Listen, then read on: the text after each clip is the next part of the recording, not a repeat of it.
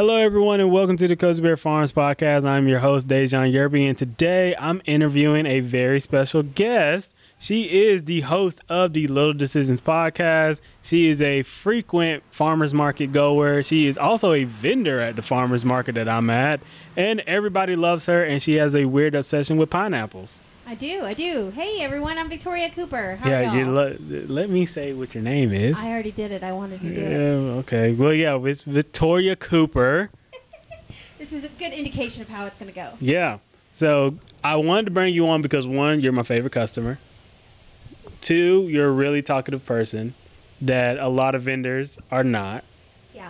Yeah. And three, I just wanted people to know more about your actual podcast too, because it's amazing. And I'm also on one of your episodes. Yeah, you are. Yeah, yeah. Yeah. Our interview was really fun. People get to see a different side of Cozy, They do. I had to edit some of that out. That Yes. different side. and that's fine because this is a ch- this is a children's show. Yeah, yeah. But let's get into these questions. So, like everybody knows, when I do an Ag Talk, there's 10 questions that we're going to go into. We're going to try to make this short and simple, but I'm going to let whoever answer these questions say as much as they want to. I'm not going to stop them. Oh Lord. But this is not going to be a three hour Joe Rogan podcast. yeah, it's not going to be one of those. So, the first question is where, where were you born and raised? Okay, so I was born in Illinois, but I was raised here in Georgia, in Warner Robins, Georgia. Oh, Warner Robins? hmm yeah, two hours south of here, where there's a base and there's a strip club, and I was uh, raised on the base, not the strip club. Okay. Yeah, cool, cool it on the strip club. I was going to talk about their football team. Yeah, Yeah, they have a really good football team. They do. They well, actually, they have a couple really good football teams. Like Warner Robins and Northside are usually in the top two for the state. Yeah, y'all have really good football teams. Mm-hmm. So, what made you want to come up here to, uh, not Athens, but Winterville area? Well, so I wanted to just come. I came up here for college. I came up to Athens for college, and I just never left. I loved it. And my husband was up here. Mhm. He, he was actually from the same hometown. Uh, we met in our hometown, but I was moving up here, and so we kind of started dating, and then we both fell in love with Athens. Well, we fell in love with each other, I guess. So you just stayed up. So you met in Warner Robins, and then you moved up here. Yeah. Hmm How did you trick him to go from there to here? Well, he was already living up here. Oh, Yeah, he'd already established himself up here, and then I kind of came up here uh, once I knew he was up here. I was actually dating his best friend. It's a whole. Thing. Oh, thing. okay. We're not gonna go into that, Yeah, no, it's a whole thing. It's good. but that's cool though that you guys found love in Athens. That's almost everybody's story when they come to. Were you at UGA? Yeah, we were at UGA. What were you studying at UGA? So I studied history for my undergrad. Oh, Yeah, so I'm a history nerd. okay. Yeah, What was he doing? he was doing computer science. Oh, of course, ah, that makes sense. Yeah, and it took him a couple years extra to do it. But computer science is hard. Yeah, it's hard. Nobody wants to deal with computer science. Uh-uh, that JavaScript stuff is no is no joke. A Java what? JavaScript. Oh, just. yeah, it's all right. computer language. But why? Okay, so now you are in Athens, but really you're in Winterville. Yeah. So what made you want to come to Winterville? Well, so I don't live in Winterville. I have family that lives in Winterville. Oh, okay. Yeah. But um, I wanted to come to Winterville just as far as like a podcast and everything because Winterville and Athens kind of remind me of what I think a southern town is. Like kind of that um, greenscape with community that has people involved in things and they're really connected and everyone is really kind of nice and like Mhm. artists are respected of all different types um, and you can be you can just be who you are i think in athens and winterville and that's accepted. What makes you give? What makes the towns give off that kind of vibe, though? you know i think it's the people i think it's the community i think they support each other and you know there's like this whole movement to keep athens weird you know and i think Mhm. i think there's a sub movement to keep winterville kind of like um, sort of what, what does dodd call it that uh, screen porch community Hmm. you know to keep it that that small town The only reason I asked that because I was born and raised in Athens. Yeah. And growing up, we never had all this weird artsy stuff. yeah So it just blew up one year. I want to say in 2014, it just blew up. that makes sense yeah i was here for some of that yeah Yeah, it just blew up where you had like the artists were just taking over. The what, what's it called? The Wild Rumpus Mm-hmm. Parade thing was going on, and it is weird too when you born and raised in a town and then you have new people that come to the town that tells you we've been here for a long time this stuff been going on forever and it's like no it has not like athens has changed Yeah, Athens very much has changed. I think it changes every couple years. mm-hmm Yeah. I know it's getting more and more into a college town and more and more into like a food hub kind of place Yeah. where you see a lot more restaurants, you're seeing a lot more chefs, you're seeing a lot more people that actually want to learn where their food is coming from. So, because when we were young, it was like junk food. Uh, nobody really was caring where tomatoes came from. Yeah. But now there's like a whole movement everywhere of like, we, we want to know where stuff is coming from, where are farmers markets and stuff. Yeah, I think there's a whole movement to figure out who's in the community and to have them represented. And so I think that looks differently in different places. But Mhm. like right now in Athens, it's very much that artist scene has kind of emerged. Yeah. Oh. Yeah, I like it though. I like how it's changing. Yeah, I like it too. Yeah, I don't think it's changing for the worse. I think it is changing for the better. I know some people don't like the whole college scene, but then it's kind of like just move out to Winterville. Exactly. Yeah, if you want the old school, how Athens used to be, Winterville is a great place for that. Yeah. Like, we're in the middle of a park right now. We're not in the studio. We're in the middle of a park recording this. And there are people walking their dogs, and there's kids that should be in school. I don't know how they're not in school, but we're not going to snitch on them. Yeah, we're not. Nobody's listening to this show. but okay, so what made you want to be super involved with Winterville though? What attracted me to Winterville was just the way. Oh wait, hold on. Let me let me fa- like set up this question though, because people might not know this. When the Winterville Farmers Market was starting, like you just came out the blue yeah. as a whirlwind, yeah. and was was like, just a podcast. and was just like you were so involved in the community part of the farmers market and what the farmers market meant to the community. So that's what I meant. Like, what made you want to get so involved? Yeah, so I think what made me want to get so involved with kind of the farmers market and Winterville specifically is just the the way it feels. It feels like Mayberry from Andy Griffith's show, like that little small town feel. Have you seen that? It's like a perfect town. From the Andy Griffith show? Mm-hmm. Oh my God, that my Yeah. mom loves that show. Yeah, it's it's old school. It's an old school reference, but but that's it's called the town they're in is called Mayberry, and it reminds me Winterville reminds me of Mayberry. It's like where where everyone is just accepting of everyone. You remember how lit everybody got when they changed it to color? Yeah, that was crazy. they went insane. when stuff went from black and white to color, Yeah. and everybody was all like, "That's what the town looks like." Uh huh. It needed a real paint job. Yeah. But I'm sorry when you mentioned that, I just remember how lit everybody got when it went from black and white to color, and Oh, it was all like, "What's going on?" 'Cause I, when I was born, everything was in color. Yeah. And so my mom was like, "Oh, this show's been black and white for years." Yeah. So when it went to color, it was like, "What?" Yeah, my kids call it the Gray Show. They want to watch the Gray Show. The gray show. The Gray Show. That's Mm. what they call it.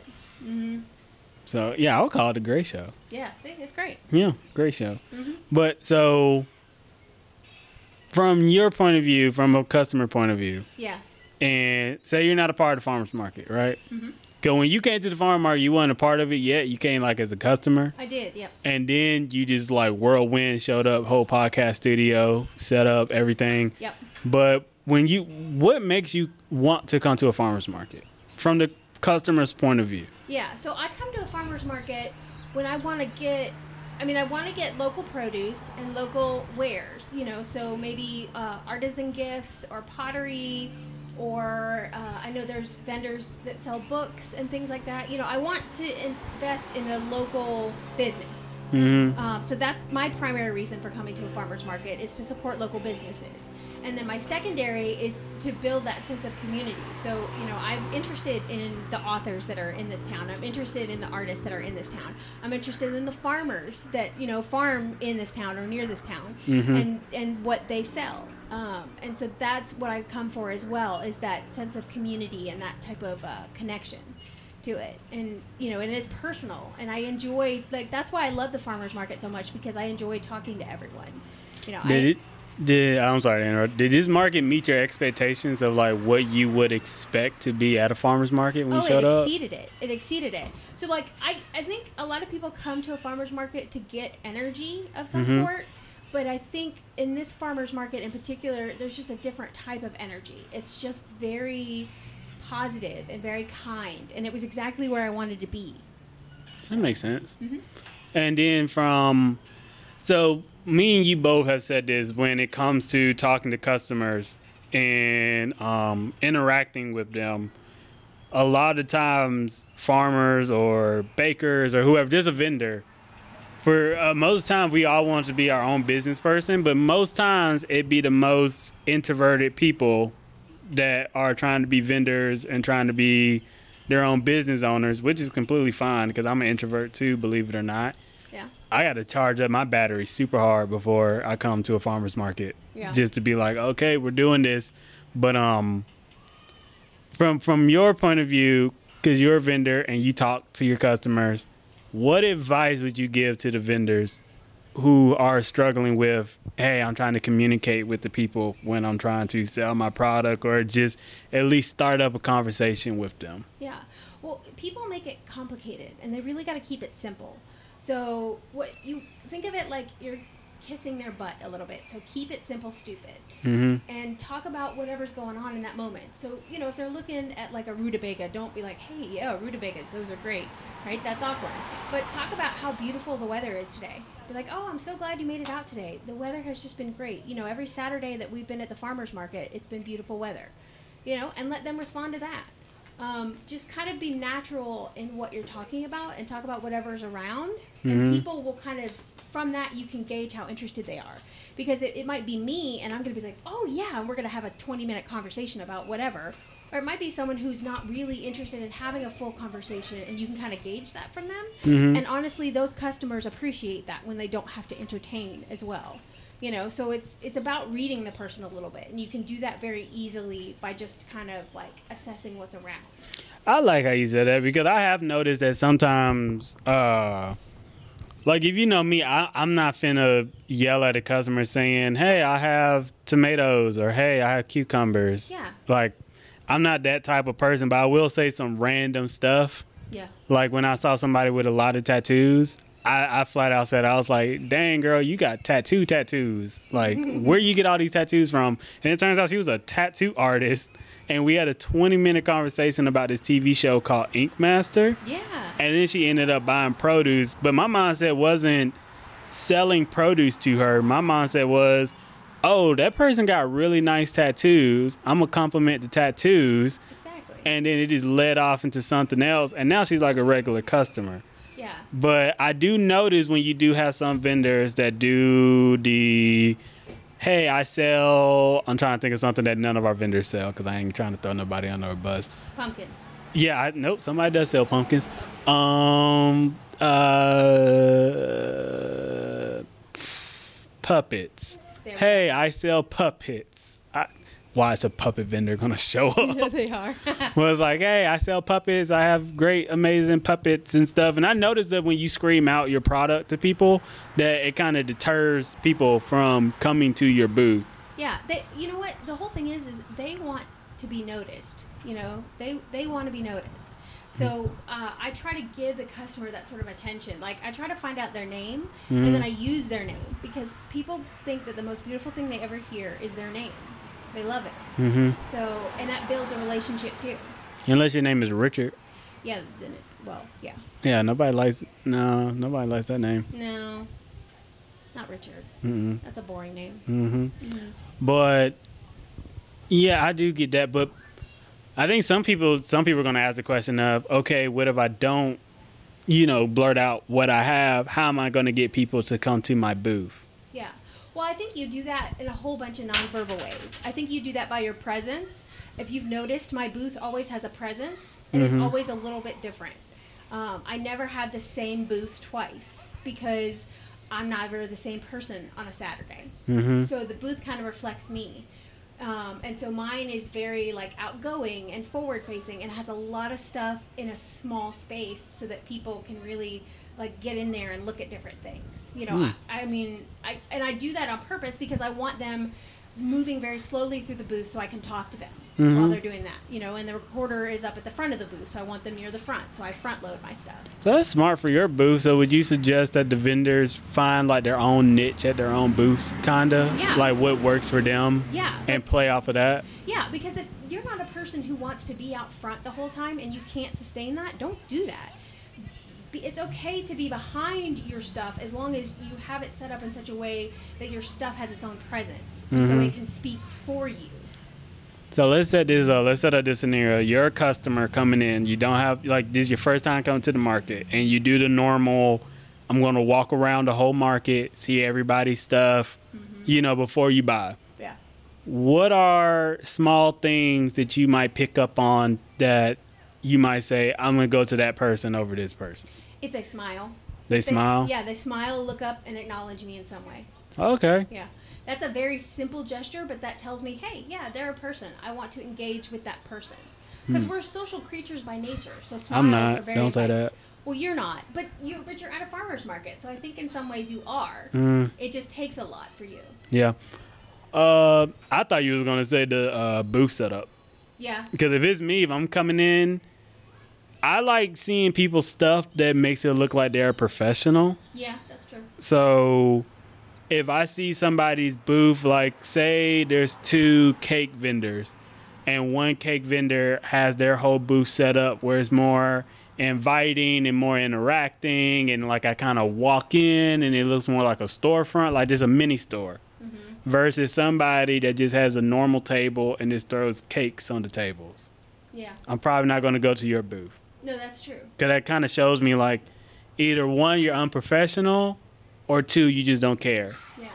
So that that'd be from my point of view. But everybody doesn't look at stuff from my point of view. Yeah, see, I don't look at it that way. I look at it from the person, the person perspective. So I'm checking out who's behind the booth, you know, and, and mm. how how are they a part of what they're selling? Because I think things go hand in hand. You know, like you wouldn't have a podcast about kindness, but I do, and it makes perfect sense. Like when you see me and, you say, "Oh yeah, she's got a podcast about kindness," yeah, I can see that. You know, I can see you being a farmer. You know, like I mean, I like. You, I think in some ways we resemble what we are, so we can use that to our advantage Hmm. you know uh, but i think you've got to find out what that niche is that that you're a part of that makes you so unique to whatever you're selling or whatever you're doing and then that's what attracts people is the uniqueness of it Yeah, I think if you're more genuine in whatever you're doing is going to attract people. Cuz we have two flower farmers and they're kind of close to each other, but they set up their booths completely different from one from one another. And they both look great. yep But like you said, like those small little gestures, like if one doesn't smile and the other one does smile, you might go to the one that smiled to you over the one that didn't smile to you. Mm-hmm. So, and in my mind, I'm gonna walk in there and I'm gonna be looking like whose booth looks the best. yeah yeah So, but that just from my upbringing. Yeah. You know, it's like we in, our family, it's kind of like if it we don't care how the people act. It's just like if the product is good and it looks good, we'll get it. Yeah. We're not really that honed on the people aspect of it. yeah see i pay attention to the message i want to know what the message is with the product because i can buy your product from five different places Yeah, so what makes you better than the five or four other places but that's cool. That's why I say I want like that's why I wanted to bring you on the show because you never know what connections you have with your customers, and again, like you have a completely point different point of view to a market than I would. yeah and we would have never known that if we did not talk. yeah So, because even though I might not scream out whatever, if you come to my booth, you're going to leave off saying that was an interesting conversation. Yeah, you you are very actually fact driven when I go to your booth. You'll end up spouting off some fact about um, whatever I have mentioned, or you know, you're like, oh yeah, well the cucumbers aren't doing well because of blah blah blah blah blah, and that's because of the rain cycle with blah blah blah blah blah. Like you're just a natural educator, which is Yeah. really empowering. That's good because knowledge is powerful. So you're giving people power. That's a that's a good thing. They like that. But it's no wonder you have to recharge your battery so much. Or I say something completely out of left field, and everybody's just like, What did you just say? And it's like, It was the first thing that came to my mind, and I'm sorry.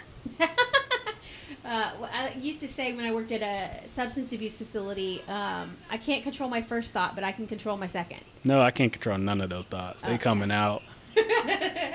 like, I think I saw somebody walk up to the market with a cat on a leash, and I was just like, What are we doing? Yeah. And the that's lady weird. was like, "Well, we wanted to bring our cat," and I was like, "Hold in your hand." And they were like, "What?" And I was like, "Just hold the cat in your hand. Yeah, why would you have it on a leash? Like, don't put it on no leash, dude." the cat doesn't know what to do with a leash. Well, I'm just looking like when you have a cat. I think cats are the one. This is getting so off topic. I think when you have ant like pets, dogs, yeah, put them on a leash because they they don't know for like a few months that this is where I get my food, so I have to stay here. Yeah. Cats are like you can you can legit just leave your cat alone Yeah. They'll and be fine. and just put food in the bowl, and you know your cat's fine because the cat's like, okay, yeah, this is my territory. well, and what about the cat made you think it wanted to go to a farmer's market? I don't know. Was it like reading the paper Saturday morning and you were like, yeah, you're right, Oscar the cat, we should go to the farmer's market? I don't want to judge people bringing their cats. If you want to bring your I'm cat to the farmer's market, you can do it. I'm just saying, I'm not going to judge you out loud, Yeah. but in my mind, there's going to be some judgment going down. Yeah, I'm just curious how that happened. Yeah. I don't know, but I just asked them what, what, what we're doing here. And it, Yeah. Whenever I say what we're doing here, it's basically me saying, what the heck is going on? Yeah. So when I say what we're doing here, it's like, what what is this? Well, and that happens at least one Saturday, uh, at least once every Saturday at the Marigold Market, where I often am like, what's going on here? Like, what's happening here? Just because I think we just attract different people to the market. Like, Mhm. because Athens and Winterville is, is just full of such diverse people. How important are locations to you when it comes to farmers markets? Like, do you really care about how where the location is? Not really. Not really, not, to really. you. Mm-mm, no. I do know, like, I've been at a farmer's market where it was like legitimately behind a brick wall and nobody could find us. And it was super hard to get people to come find us. I could see that. I could see that being a problem. But that doesn't seem like a common issue. It is in some places. Some places, location mm. is a big deal. So, like with our market, we're in the middle of a park. When people drive by, if they see tents, they might turn around and come in. But if you're downtown and you're surrounded by buildings, if you're not doing enough promotion for that market, people might not know where it's at. Yeah, well, and that's fair. Um, I think the Marigold Market does a really, they do a really good job. Sherry Anderson and them do a really good job of advertising our market. So I think you have word of mouth and you have, you know, that drive drive by appeal. So I think as long as you have one of those, uh, then location shouldn't matter as much. I can see that. Yeah. What kind of promote? So I know people are going to ask this too. Like, how should we promote ourselves too? So, like, say you are going through, you know, on Google and you're typing in farmers markets online. Like, what is the type of stuff you would want to see to attract you to go to that farmers market? Um, I think the times. I think that matters. I don't want an 8 to 11 a.m. farmers market. I mean, there's nothing wrong with an 8 to 12, but that seems a little short. Like I, by the time I get up and get going and get the kids dressed, it's already 10:30. So cut me some slack. So I like a market that's a little bit later in the day. So like 10 to 2, like the Marigold Market is really good. Mm-hmm. Um, and then I think it just it just depends. I think if they have a good social media presence, then that really helps because that tells me someone put the time and effort to into that, and that tells me that it's probably a venture worth my time. Um, and also, usually with social media, you can tell how many people are going, and so you can see how busy it is going to be. That is true. Yeah. If you was a so you are a vendor at the market, but if you this is advice again for a vendor. If you were to, cause you do a good job of this. If you, so, you know, farmers market is not like is not guaranteed people are going to buy from you, Yeah. or guaranteed that people are going to know that you're there. Yeah. What would what advice would you give to a vendor to promote themselves Yeah. with the caveat of I'm at a farmers market and using the market to help promote themselves too? What advice would you give them? Social media. Social media. Social media goes right into a person's hand. And if you think about it, it really plays an influence on us whether we want to admit it or not. Everyone's on it, everyone has it. Um, and so I think if if the mar- if the farmers market has a good social media presence, you know, offer to do a live with them, you know, like on Facebook or Instagram or whatever. Um, That would help promote your presence. It depends on how much promotion you want to do, but um, I think social media is an easy one. And then I think um, beforehand, you know, like taking pictures of your booth and uh, doing like a little setup, like a little live video where you talk about that. Like that helps pe- engage people because people are interested in that. They're interested in how you set up your booth, you know, and why you did it that way. I think there are people out there who will want to hear that story. Um, especially because I've heard you explain why you how you set up your booth, and that is fascinating to me. You know, you take everything that you have, right, and then you determine how you're going to set it up. So you're a big picture person. See, I'm a I'm a I'm a small picture person, so I will look at it completely differently. Mm-hmm. So, so devil's advocate. I know some people. People have been asking me this question, Yeah. and I was like, I'll talk to Victoria about this. Discussion time. So, because social media, and this is no fault of their own, is turning more into a content creator uh, wasteland, Yeah. where it is going to be harder for small businesses to promote themselves because if you are a baker, you're not really on TikTok doing cringy dances, trying to get a bunch of views. You're probably just going to use social media to promote your business. But now, since because they are social media is switching more to a content creator algorithm, a lot of our stuff is probably going to be overshadowed by actual content creators. So, what would you advise those farmers, or not farmers, but vendors to do? So there's a couple ways you can approach that. You can get with other vendors that are like you and maybe like do something together and mm-hmm. that will help cross promotion, which is good. That helps the algorithms. Or you can also maybe find your own little niche. So I hate TikTok. I didn't want to join TikTok, but I knew my podcast had to have a presence on TikTok. Mm-hmm. So I do what's called typing on TikTok, which is I got a typewriter and I literally type out what I want to say on TikTok and I have a song to it. And so and it's usually kind of poppy and for whatever mm-hmm. reason that gets enough hits, you know, but it's just an update on the podcast. That's all it is. But it's it's a different way of kind of approaching it, you know. So you can you can try that. You can try and find like something that you're comfortable with that would get eyes on it on a certain social media platform. I think the most important thing, because I have my own point of view from it. Yeah. So I think the most important, like if you do it from your from your side, I think the most important thing is is to use that algorithm to attract the people that are going to like your stuff. Yeah. Like don't shoot for everybody. It is going to be more niche heavy now. Mm-hmm. And from my point of view, from answering this, because I had a long discussion with another farmer about it.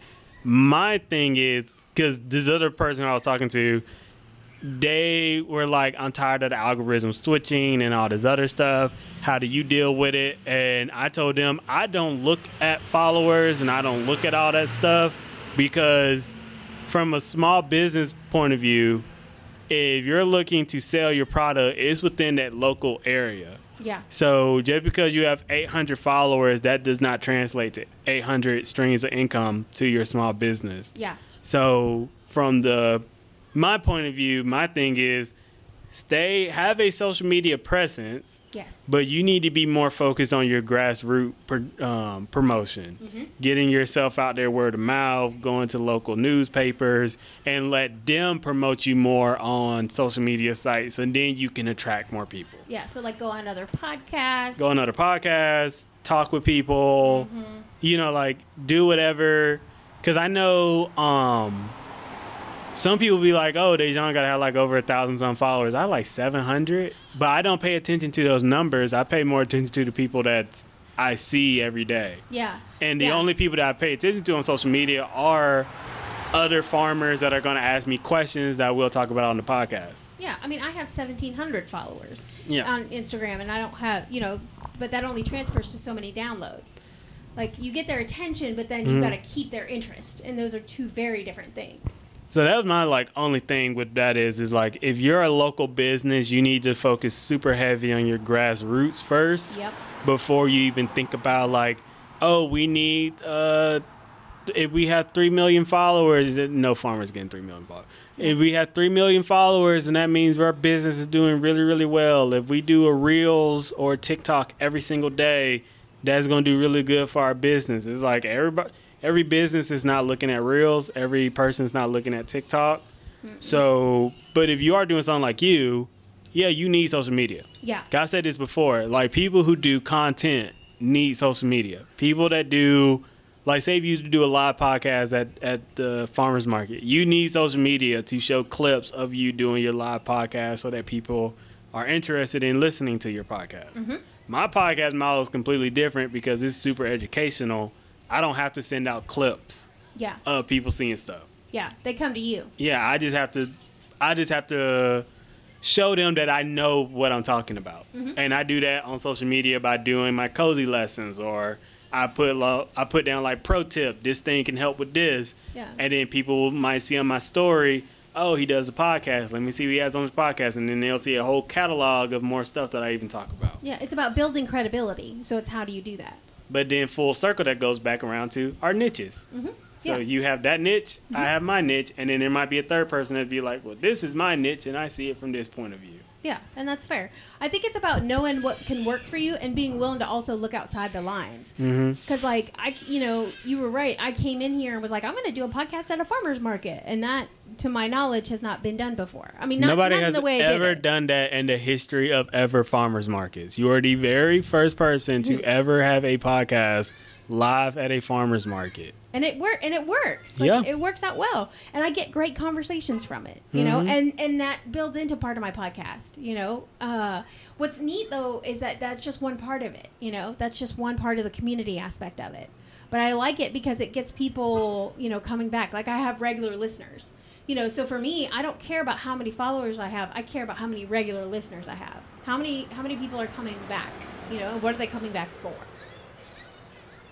So let's get into your podcast. All right, let's go. Let's get into your podcast.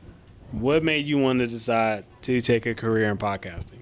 So I had been working at UGA for about 15 years, and I kind of hated it. I hated the nine to 5 so I quit, um, and I wasn't sure what I was going to do, and so I spent a year as a substance abuse uh, counselor, and that was not the best year of my life because I don't have healthy boundaries. But I realized then that I wanted to talk to people, and I mm-hmm. wanted to kind of talk to people about mindset you know and and so i look at kindness as like a mindset as like a way of being. And so i wanted to talk to people about that but i didn't know quite how yet. I thought i was going to write a book maybe. And then i was listening to podcasts and i realized that my voice was how i wanted i wanted to use my actual voice to tell people what i have to say and so i ended up deciding on podcasting and ever since then it's it's been a i mean it's it's a wonderful thing to do because you can be as creative as you want with your art you know like when I do interviews and such. So when you decided to do a podcast, you do you know how many podcasts there are? Yeah, there's uh, over a million, right? No, there's more than that. Oh, how many? We're in like the nine millions now. I believe it. Yeah, so there's nine million podcasts. When you so when people see that there's so many podcasts, it discourages people to be a podcaster. And then you'll have some podcasters that are they're not career podcasters. So I have I consider like you have two sides of podcasting. You have the career podcasters and then you just have the people that are just trying to spew out nonsense. yeah. So I consider you a career podcaster because Yeah. you're actually trying to turn this into a business. Mm-hmm. And so, what in the podcast world made you say? Because you could have just did this podcast without even thinking about doing it as a career. Yeah. Because all the stuff you're doing right now, the the amount of work you're putting into this, like you're treating it like a business. Yeah. So, what made you want to say, "I'm I'm gonna tackle this as a business"? Um, I think because I wanted to, I wanted to make it something that's out there and that has a presence. Like I didn't want my podcast to just be another podcast. I wanted it to be something that people looked forward to, something that people listened to, like a radio show but for the internet. You know, so I treat it like that. I treat it like a show because it is. You know, I treat it like a job because it is and I uh, I am trying to like I'm very responsive to um, my when people give feedback on the podcast because you know if, if they're liking interviews I'll notice you know I pay attention to what interviews are um, downloaded more than others you know and that really helps me get a sense you know how, how much of it is completed.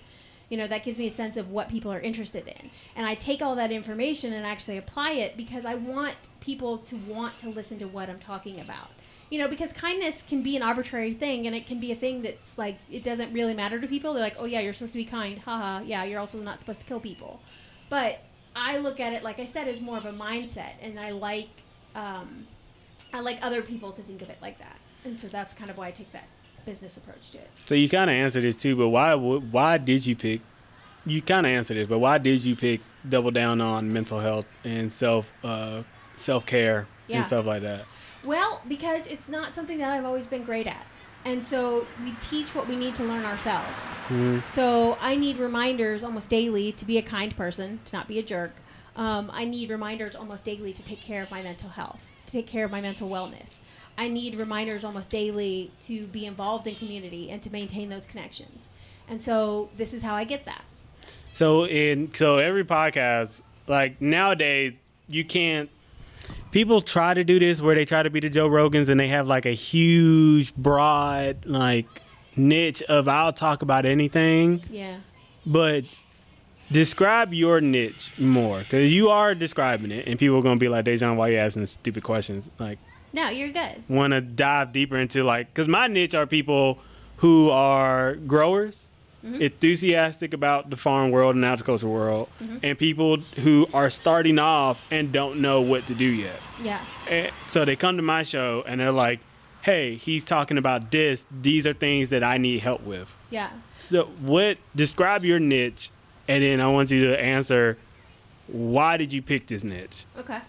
So my niche is more people who live in the Athens and Winterville area who want to hear about their community and all the good that it's doing. So they don't want that typical uh, story. I mean, some of the stories we're lucky. I think the Athens Banner Herald does a good job with its stories, and so I think some of them are are naturally very like kindness driven. But it's just a different way of looking at our community. So it's designed for people in the Athens and Winterville area to look at their community differently and to build a connection to it and to recognize that you know there's all different sides of it.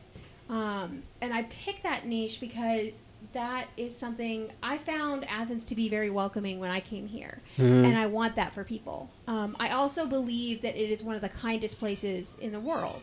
And i think there's just a lot of a lot of that that we can showcase. Um, and since i'm on the ground i can do that. And so i do. That's cool. What do you think is the next level for your podcast I think the next level is um, expanding to the Athens market. Um, so not just doing the Winterville Marigold Market, but maybe the Athens Farmers Market as well. Um, and expanding in in the sense of having more stories from both Athens and Winterville.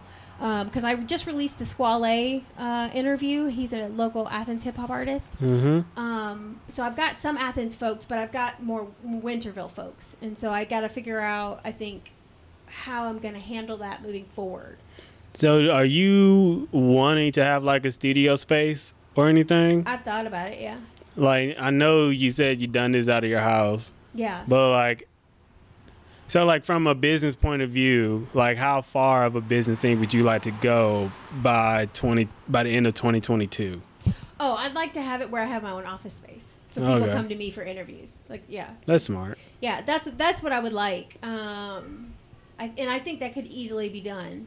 Hmm Um, I, you know, I'm working on sponsors now. The goal was to get to 500 downloads first, hmm um, and I have I have surpassed that. So uh, I'm now looking at like sponsors, and I'm gonna go on Patreon so that I can get different support levels with that. There you go. Yeah, well, because Patreon is basically just social media on steroids, and people pay for it. Yeah. they love it. So Uh, there's also other. Uh, we'll talk about this after the show. Other uh, means of uh, monetizing your page too. yeah, Then Patreon, you know, other along with Patreon. But I was gonna say like, don't just monetize now. Go for it. Yeah, Don't a- wait. Don't wait for downloads. Just yeah, Go for it. yeah. I just wanted to hit that initial benchmark. Well, and now I have a good, solid social media presence too, and so I'm going on other podcasts to talk about it. Mm-hmm. Um, and I think all of that is kind of like snowballing. So it seems to be going well. That's cool though. I'm happy for you. Yeah, thank you. And I'm happy that you're starting to look for sponsors now. yes, And I feel like you're gonna get a ton of them pretty soon. I'm hoping. Your podcast is really good. Thank you. So, but to end because I know I'm answering these questions for the podcast people that who are thinking of starting a podcast and they might be hesitant on why like maybe I can't start one and but in reality anybody can start one and anybody can get different types of sponsors. Yep. So from that point of view, with you talking about sponsors, because people are always going to be asking, I know I get the question a lot of how do I get sponsors? And then when I get sponsors, how do I get paid from sponsors? Well, it's really easy. You just you want to have an idea about what you're going to charge for. So the way I'm doing sponsorship right now is for so so much time on each episode, so many times a month. So you know, basically 45 seconds twice a month. You know, and I have four episodes a month. So it's 50% of the time. That way I don't, you know, have too much of one specific sponsor. Um, but you can make it as simple as that, and then just go to a business or um, usually uh, like some of the easiest ones to pitch to are uh, real estate agents. Mm-hmm. They're always looking to get their name out there. So practice on them. You know, no offense to real estate agents, but there's a lot of them, so you can easily talk to them. No, because you're going to go to the companies that spend a lot on marketing. Yeah, exactly, and they do. So you would go to like banks, or you would go to maybe a magazine, or uh, uh, I know sometimes a, a great way to see if a company is spending money on press is to go on their Facebook page and to see how much press they do. Like if you see spon- if they do sponsors on Facebook Watch, or they're sponsoring their, you know, promote pay promotion on Instagram or something. That's a good way to find that out. Or check out when you're dri- when you're at a red light by a high school and it has all those places that are sponsors. Mhm. Literally take a picture of that banner and go to those places and be like, "Hey, I saw that you sponsored this event. Would you like to sponsor my event?" That simple. That's cool. Yeah, because you're actually usually if that's a bigger event, you're equating your event to theirs, and in the mind, that's actually a really good, easy trick to do. So I like that's how you do yours because everybody, in my opinion, should monetize their podcast how they see fit. Yes. So some people do it by the episodes. Some people do it like you're doing it. Um, the way I do it is is an ad campaign. You pay like you're gonna pay this lump sum, and we'll run your ad for this long. Yeah. So I treat it like a commercial. Like mm-hmm. you you paid this much, you get this many months, but for this price. Yeah. And some people do it where it's like, hey, we're we're going to promote you for the whole entire year. We're to use promo code everything, and they treat it like a full on thing. Yeah. So that, that's the cool thing about podcasting. It, it is turning into like the next network kind of thing. It is. Yeah. Like before, everybody was like, "Oh, you got to get on a TV show to get noticed and stuff." But now, if you just have like a really good podcast, and if you just stay consistently doing it, then you'll get big numbers that way. Yeah. And there's tons of companies now, like my favorite, uh, Water Liquid Death. They're not sponsoring the show, but uh, they're like looking, seeing that podcasting is like where we're gonna get our next like uh, promotions now. yeah. Because since there's so many podcasts, it just if if I was a company like say if I had a coffee business, I would be looking for podcasts to be like, hey, we're going to pay you this much to promote our show to however many listeners you have, even if it's one or two. One or two of people can reach out to many more people. Yeah, yeah. You only well, that's the thing. I think a lot of people are recognizing is again, it's that grassroots type of investment too. One or two people can tell one or two more people, and that's mm-hmm. four people, and those four people can tell four more people, and you've got eight, and then you got sixteen, and you know, like it just keeps going and going. And so I think you know investors are paying attention to the power of that grassroots movement, and with a podcast, you're right in someone's head and and they're listening to you for advice. So they're going to listen to you about everything that you say you know? Mm-hmm. and so and i think that's that's not something that other platforms can necessarily uh, say they do. Like a tv show can't say hey they're coming here for this you know? Mm-hmm. they're coming there to be entertained. They're not coming there for information. Well, that TV shows deal with the whole demographic numbers and all that other stuff. So, yeah Would you ever put your podcast on YouTube? And I mean, I know it's on YouTube now for uh, audio, but like, would you do a visual on Yeah. YouTube? Yeah, I've thought about it. Um, I if if it were easy, it, like if if someone would help me set it up to where I just have to hit play, yeah, absolutely, I would do it. Mm-hmm. Um, I'm probably going to end up going to some model like that for Patreon anyway, um, for one of the top tiers. Like uh, one of the ideas I had for that was to do an hour of live editing where mm-hmm. people can come and, and for an hour, like Wednesdays or whatever, they'll hear me edit the podcast, and so they can hear it being made. Would you consider getting a podcast producer? Yeah, I've thought about that. I I really need it because I have ADHD and so I get distracted easily. Well, it's not even on that point. I just noticed that like now, like shout out to whoever might be a podcast producer trying to listen to the show. So- Some people get it confused when they hear podcast producer. They're thinking that it's somebody that spends money onto the show. Yeah.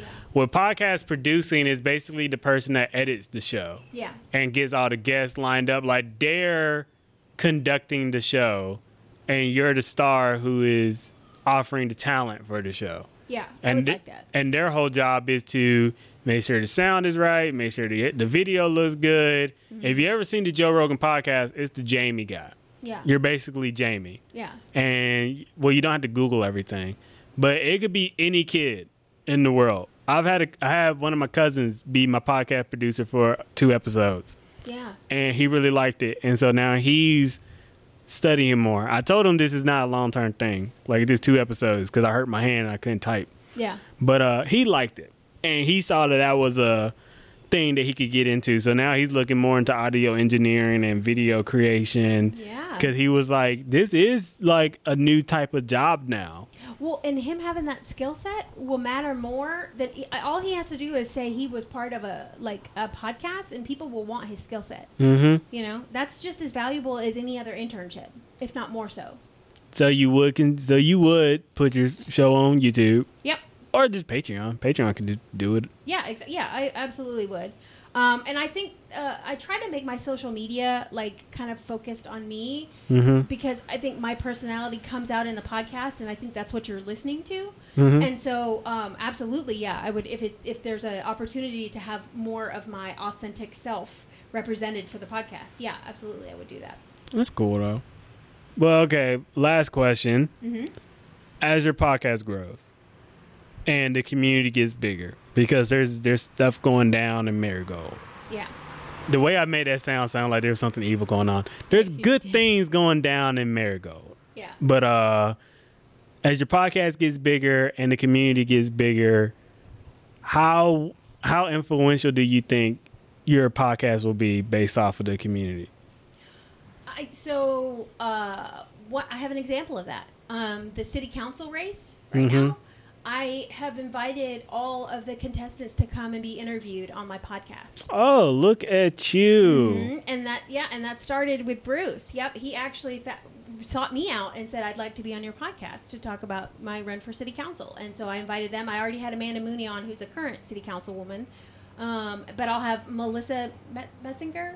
Um, and then I can't remember the other person running, but yeah, I'm gonna have all of them on there. So I think I already have a, a more influence than I thought I had in that sense because I was sought out for that. That is awesome. Yeah, that was really exciting. Dang, I'm glad I asked that question. Me too. Because now we all know people of Athens and Winterville listen. Well, this don't affect Athens, but people of Winterville uh, watch uh, Victoria's podcast or Little listen to it. Little decisions to see a pol- political debate. Yeah, it's gonna be awesome. It's gonna be awesome. Dang, that's awesome. Yeah, I'm excited. Hey, look at you doing all this hard work. Tell everybody where they can find you and listen to your show. All right, so you can find me at littledecisionspodcast.com or just search Little Decisions wherever you get your podcast. I'm on Spotify, Apple, Google, everywhere. Oh, we do have one last question. What is a what is your obsession with pineapples? Okay, so I just like them. I just think they're really fun. So pineapples are like me. They're unique and yet recognizable. They're sweet on the inside but spiky on the outside, and they're just fun. You are not spiky on the outside. Um, you're right, I'm not. Who told you you was spiky on the outside? I don't know. You look like the most approachable person I in the world. right? What the? Who told you this? My husband. Yeah, your husband lied. You know why he told you that? You know why he told you that? So that no other dude would come up to you and try to. go. Yeah. No. Who the heck told you you were spiky on the? If anybody's a pineapple in this building, is me. That's true. Who in the world? Yeah. Who told you? Did you had a? Oh, I'm I'm a spiky on the outside. the heck? You're the most approachable person here. It's true. You know what? People often think I work at the market because they just come up to me and they're like, um, can I ask you a question? I get confused as being a cartel person over you, Spiky. Who told you that? Your husband did that. Look, what's your husband's name? Micah. Mike. Micah. Look, I know what you're doing. Like you did this because you didn't want nobody else coming up to her because she was super approachable. You won. You ain't gotta. You ain't gotta pull up this facade no more. We can stop this. Like who? Don't don't ever come up with a new reason why you like pineapples. All right, I will. Yeah, come up with a new reason. And I'll come back on. Yeah, come back on with a whole new reason of Yeah. why you grow pineapples. And again, you can't grow pineapples in this part of Georgia. People keep asking me that. You can't. You cannot. Nope. It's because of the hummingbirds. It's also because of our climate here. Well, yeah, that too. Yeah, don't make me get scientific. All right, oh. guys, thank you for listening to the show. Go follow Little Decisions. And if you want to go listen to my episode, what episode was that? It was epi- oh gosh, it was one of the first ones. One of the first ones, my name is on it. You see a Yeah. different side of Cozy, and I tell weird stories that could get me in trouble. But it's cool. They're fun. They're fun. Thank you guys for listening. Hit that like and subscribe button. Cozy's out.